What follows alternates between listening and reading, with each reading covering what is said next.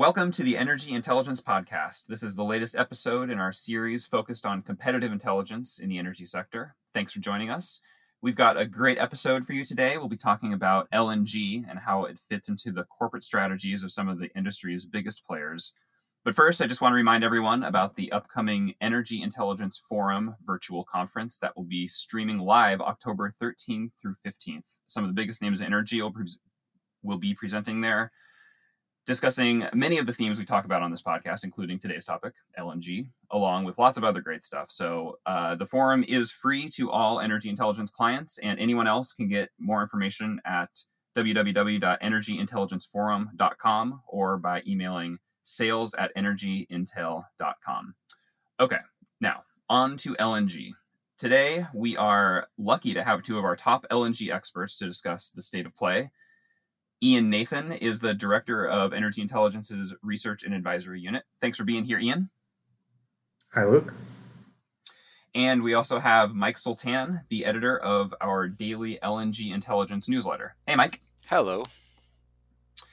So, LNG is obviously a big piece of the strategic picture of many of the world's largest oil companies. Gas has long been touted as a bridge fuel to a cleaner energy economy, and companies around the world, from E&Ps to service providers, have wagered billions of dollars on future demand for gas that can be exported around the world. But confidence in the global demand curve is not quite what it was five or 10 years ago when prices were high and the thirst for LNG in Asia and Europe seemed insatiable. And we'll get into what the changing market means for some individual companies in a minute. But let's just start briefly with kind of the bigger picture and talk a bit about where we stand today and kind of what we should expect in the next 10 or 15 years. So, Ian, let's start with you what is the current outlook for global LNG demand and how has that changed? Well, uh, well, thanks, Luke. You know, we, we've recently updated our long-term outlook, and our base case demand uh, scenario remains consistent, and and that is a four percent annual growth rate to 2030. Uh, this slows a little bit uh, when extended to 2035, but it's still a, a solid uh, robust growth story. Um, you know, one of the key questions that keeps coming up is, you know, how is 2020 and how how is the coronavirus uh, and and oil price crises, um, you know, really impacting the outlook for LNG? And and the truth is is that our demand drivers and expectations remain largely unchanged, uh, with the largest market, uh, uh the larger the largest markets uh, you know, still requiring imports to bridge supply gaps to fuel their strategic industries. So, so that remains uh, a very solid underlying assumption. But I think what's different this time around, um, you know, and it's, it's, it's important to consider, and that's the supply question. And I think we're going to get into that during our, our session here. Um, you know, and that's how the, these twin crises uh, are going to impact uh, uh, really the appetite for new capacity developments. So, so, so that's I think really the key, maybe the key difference this time around. Mm-hmm. So, Mike, one of the big selling points of LNG is that it's kind of like the anti-coal, or at least it's a cleaner alternative, and the abundance of gas, not least because of the U.S. shale boom, has made it increasingly competitive with coal but therein kind of lies the problem. The the margins on these multi-billion dollar liquefaction projects are not quite what they were when the LNG craze began, to say nothing of how aggressively some companies are proposing to reduce their own emissions. Uh, so how are companies dealing with this? Companies are de- dealing with this in uh, in contradictory ways, ways that go against directly against each other. I mean, companies have they've made strenuous efforts at cost control in LNG, every conceivable way to control costs from where you build the project components to how you build them. A huge race to the bottom on cost. But then companies are turning around and promoting ideas like carbon neutral cargoes. So, on the one hand, they're driving costs to a bare minimum, then suddenly turning around and adding costs for carbon abatement, and then, of course, expecting the LNG market share to, to grow from that point. And it's a, it's a tough spot to be in which is why I that's why I think that the industry really needs to argue in favor of LNG even more strongly than it has. I mean, if you think about uh, carbon abatement, if you tax LNG, require carbon abatement offsets, etc., all else being equal, that tax pushes the buyers back toward coal. That and that isn't decarbonization at all. Same thing as if you don't take into account the carbon abatement that comes when that LNG arrives in India or China, uh, displacing coal plants and such things there. That isn't decarbonization. It's it's not a proper world focused look at it. So so the LNG industry is in a tight spot price wise, but uh, it, it, may actually need to to argue its way out. That's how I leave it. Hmm. And you know, I think you know what you really come come up with at this point is, I think there are two tracks here to this story uh, from the corporate level. On the one hand, you have uh, this uh, this growing drive to reduce any particular company's uh, carbon footprint as part of uh, as part of these uh, you know these broader carbon abatement targets. but then you do have what we expect to be a growing appetite for uh, carbon abated LNG or carbon neutral LNG, uh, which has really uh, you know garnered a, a, lot of headlines in, in recent weeks, even though it's not certainly not a new concept. Um, you know, and, and, the ability of uh, of the sellers to be able to give the customers what they what they want. Um, and and I think this this really dovetails into the point Mike was making, which is, uh, uh, you know, how, how, to reconcile uh, you know this uh, this increasingly competitive marketplace, um, you know, with potentially higher costs, but yet with the need for uh, costs to actually come down in order to be competitive. All right. So, how are companies just managing this kind of fluid environment and some of these contradictory or, or you know, aspects that are kind of pulling in opposite directions? you can talk about this from a sort of general perspective or get more specific but i mean what what is the what are what are the strategies some of these companies are taking you know i think what you really have at the heart of um, of this entire conversation is that companies need to uh, you know meet the demand that's out there by putting together low cost and competitive portfolio uh, now this is uh, you know far and away not a new concept, um, but it is taking on in, you know just even greater and greater importance as time goes on. So on the supply side, uh, you know you you have an awful lot of, of capacity, uh, not just competing for FID, but ultimately competing for, for customers. Uh, but on the demand side, you know you have these uh, you know these growing headwinds uh, with regard to um, you know the appetite to you know, for importing an expensive fuel as opposed to, um, you know, pursuing renewables and uh, and other uh, decarbonization, low carbon, or uh, or other uh, perhaps destructive policies. And and so that's that's the challenge for uh, for companies right now. Um, and uh, um, and and part of that strategy and this goes to something that we've we've been talking about for quite some time, and um, and and we're talking about it even a few minutes ago. Uh, you know, is that um, you know, I think companies right now are are contemplating, um, or, or, maybe I should say have contemplated, uh, you know, really uh, the capacity, new capacity versus the offtake strategy. Um, you know, and and it's something that is uh, in many respects predated the the pandemic um, and predated recent market weakness. Um, and and that is something right now we're in a very interesting period at this point because um, you know LNG project pipelines from some of your your legacy uh, project promoters and your bigger sellers, you know those have been organically sort of thinning out for quite some time. Um, you know, and so uh, you know as more and more FIDs have been reached over the last few years, um, you, know, you, you see that m- many of these companies have have have less capacity, uh, sort of in the in the project pipeline. Um, you know, but that really you know starts to you know really put the focus on some other companies that do have uh, considerable uh, capacity. Um, and, uh, and that's something that uh, I think we, we're going to talk about in a few minutes as we get into some of those specific examples. Yeah, well, let's let's just do that right now. Uh, Mike, let's just start with uh, BP. I know uh, you had been following their analyst day uh, earlier this month, and LNG is definitely a, a, part of their strategy. But um, where does it fit now?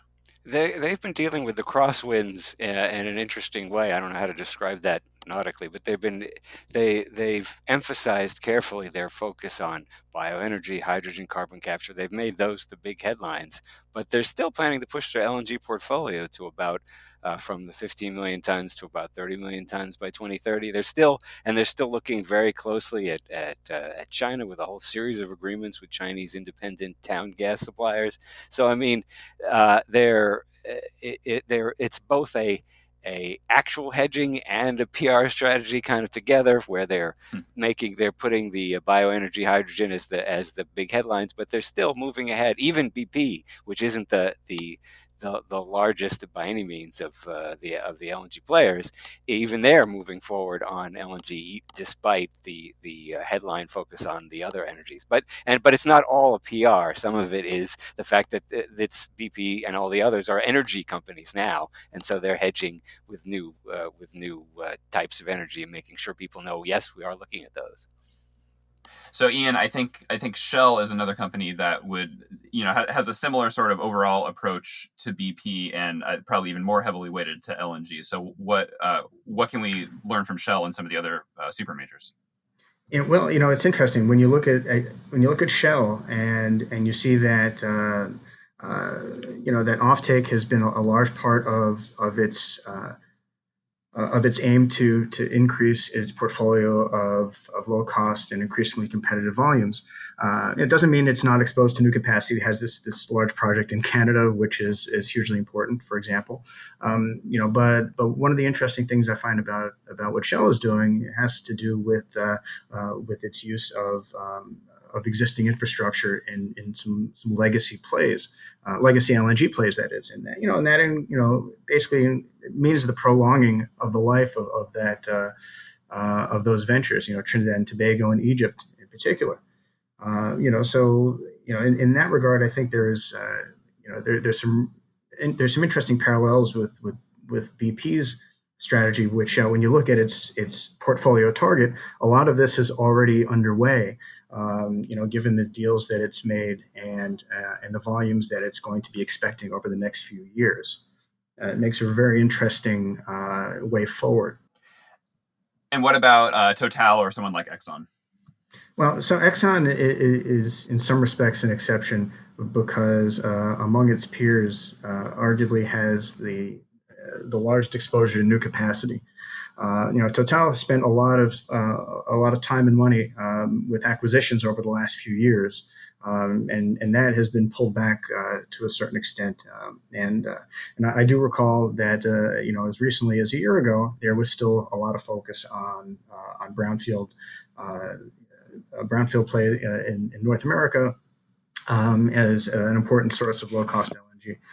Um, you know now uh, I think as we move forward, and one of the things that we'll see, um, you know, is is how how this is going to uh, how this is going to change with new spending plans uh, as they are announced in uh, you know uh, looking at 2021 and beyond. Uh, so that's something we're paying very close attention to. And Mike, there's kind of a another class of LNG player in certainly in North America. I guess for lack of a better term, the the LNG pure plays companies like Cheniere and, and Sempra.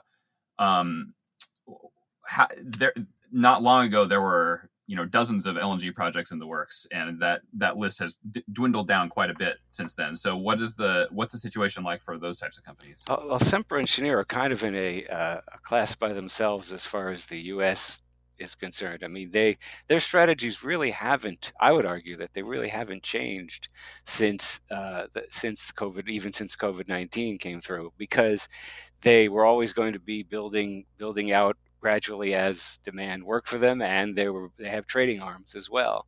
So their their their strategies basically slowed down, but not necessarily changed. And they have with with their existing projects and existing revenue they have they they can afford to wait. They have they have the means to wait. They can wait to see where where the next uh, where the next uh, operation comes. However, the um, the more the independent um, LUS LNG developers are in uh, are in a tight, very tight spot. They were already suffering from uh, oversupply, the trade China trade war. They had one. They were already in trouble before COVID nineteen showed up. So uh, they're they're going to be they're, they're going to it's going to take it's we'll have to see how that shakes out but Sempra and Cheniere are not going to be shaking out there. They're already over the FID hump and they're there they can wait to see what the next uh, how COVID the very uncertain end to COVID turns out. Mm-hmm. and Ian uh, no no conversation about LNG would be complete with uh, some of the world's biggest players uh, notably QP but also uh, other companies like Novatek um, what what are we hearing from them well, you know, and, and this is there's some interesting contrasts that come into play here because you know as part of our uh, our long term outlook, uh, you know we we see that that the U.S. Uh, is still you know U.S. projects, new projects or expansion plans still require a uh, a, a, really interesting, unique uh, set of conditions, uh, you know, to be sufficiently supportive uh, you know, high oil price, low Henry Hub price, uh, and um, you know, and and buyers that are, are certainly aiming to have exposure to U.S. volumes. And for all the cargoes that were canceled in 2020, I think we're going to to see how many um, are still going to have that sort of appetite. Now, when you s- switch over to you know the likes of QP and, and Novatek, uh, you know this is where uh, an awful lot of your new capacity plans are, are really residing at this time, uh, you know, for, for the long term. Um, but also, you know, the priorities are, are, are, a little bit different when you look at them uh, against uh, either some of these special purpose vehicles in the U.S. or uh, U.S. specific uh, ventures, or even your your legacy IOC uh, sellers.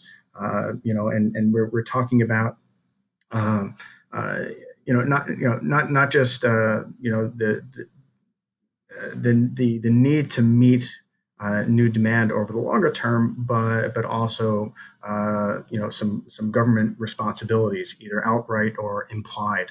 Uh, you know, which in, in some respects uh, unify uh, QP and, and Novatek. Uh, um, and you know, and, and they're going to be some very interesting competitors um, over the over the much longer term as well. Um, if they're not already, you know, fierce competitors. and, and, and this, I, I think, will manifest um, you know, in several market areas uh, around the world. So that that should be very interesting uh, to watch. Uh, you know, certainly, uh, you know, given those government priorities and uh, you know, and, and the, the strategies that are uh, the supportive strategies that go along with that. Mm-hmm. All right. Well, just to wrap up here, let's talk about the I guess the most important aspect of any uh, business venture and, and how and what this what role LNG is going to play in uh, the growth prospects for these companies that are involved. So I guess just simply what what is the bull case for LNG as a growth engine and what needs to happen to make these early investments pay off, especially for some of these in limbo projects uh, to make it past the finish line. Well, you know, we really have to, to, to reinforce some of these points that we've made over the last 15 minutes or so. And, and, and you know, that really is, um, it's about being, you know, absolutely the lowest cost and most competitive. But you, you do still need to find markets and you need to find financing. And, um, you know, and, and these are, are hugely important uh, questions. Now, you know, for a company to, to, to really want to continue in, you know, down this route from a strategic point of view, it really has to do with how these companies are going to provide uh, stable, uh, you know, long-term cash flow. I mean, that that really is is what underlies, uh, you know, really underlies the, um, you know, the desire to, to continue to pursue these these uh, you know these types of ventures over the longer term, um, and and for those that do, and for those that are able to to really make this uh, uh, to make the competitive case uh, they provide provides a lot of room for, for upside in, in tighter markets. Um, you know, now having said all that, uh, you know, I think that when we separate out some of these these companies that we're talking about, uh, you know, sure, uh, you, know, you do have uh, you know uh, your, your, larger and legacy players that are are more diversified. Um, you know, have much more room for flexibility on whether these projects move ahead or not. Um, and that's that's important to keep in mind. Um, you know, and it is absolutely worth looking much more closely to understand how how this could change uh, over time. So, I, I, guess, Mike, what what do you th- what do you think companies should be doing to ensure that their LNG strategies are resilient and endure through you know multiple cycles? The, the way I look at it is that anybody in the LNG industry that's still standing after the after the ten plagues that ended with COVID nineteen, trade war, etc., uh, anyone is still standing by definition is resilient and enduring. Uh, that's a start. Um, the other the other strategies they have to do uh, is is everybody now everybody is a trader, and as T R A D E R, um, it's the business is commoditized, and everybody has to act like act like it, and they are. And we're also in a period of, of brownfield paths, backfields, backfills, expansions of existing liquefaction trains, etc. It's almost as if the whole world is in a, in its Australia phase. Uh, back when there was a huge greenfield build out in Australia, followed by more backfills and exist, additions to existing projects, etc. Now almost the whole world is in an Australia phase, where where where the build out has uh, has slowed and, and backfills and exist, additions to existing plants are are taking over. So. Uh, in summary, basically, if you're if you're still standing, you're resilient and enduring, and there are other things that have to be done in, in the process. So, so let's watch, for instance, in the U.S. Uh, you know, just coming back to that. Uh, so, so let's watch how over the next year or two, where we see market conditions improving, but you know whether or not some of these uh, some of these newer ventures that don't currently have uh, cash flow to support them, uh, you know, let, let's let's uh, you know let's try and see the extent to which there could be consolidation or some some reorganization uh, in that in that segment. Um, you know, so so that these are some of the things that are worth uh, worth paying attention to. Um, you know, in addition to, as Mike was saying, uh, some of these other other strategies that absolutely need to be uh, need to be pursued. Uh, you know, again, to prolong the life of uh, of existing infrastructure, for which there is a lot of blood, sweat, and tears to to get them up and running. Mm-hmm. Okay, well, um, I think we need to leave it there for now. A really interesting conversation. Uh, uh, thank you very much. Uh, it's good to hear from you guys. Uh, thank you for joining us, Ian. Thanks very much, Luke. And thank you, Mike. Thank you, sir. And thanks to everyone for listening. Uh, one more reminder about the Energy Intelligence Forum kicking off on October 13th. This is an event you won't want to miss, so be sure to check it out. In the meantime, you can read all of our news and views and subscribe to any of our services at our website, energyintel.com. My name is Luke Johnson. We'll see you next time.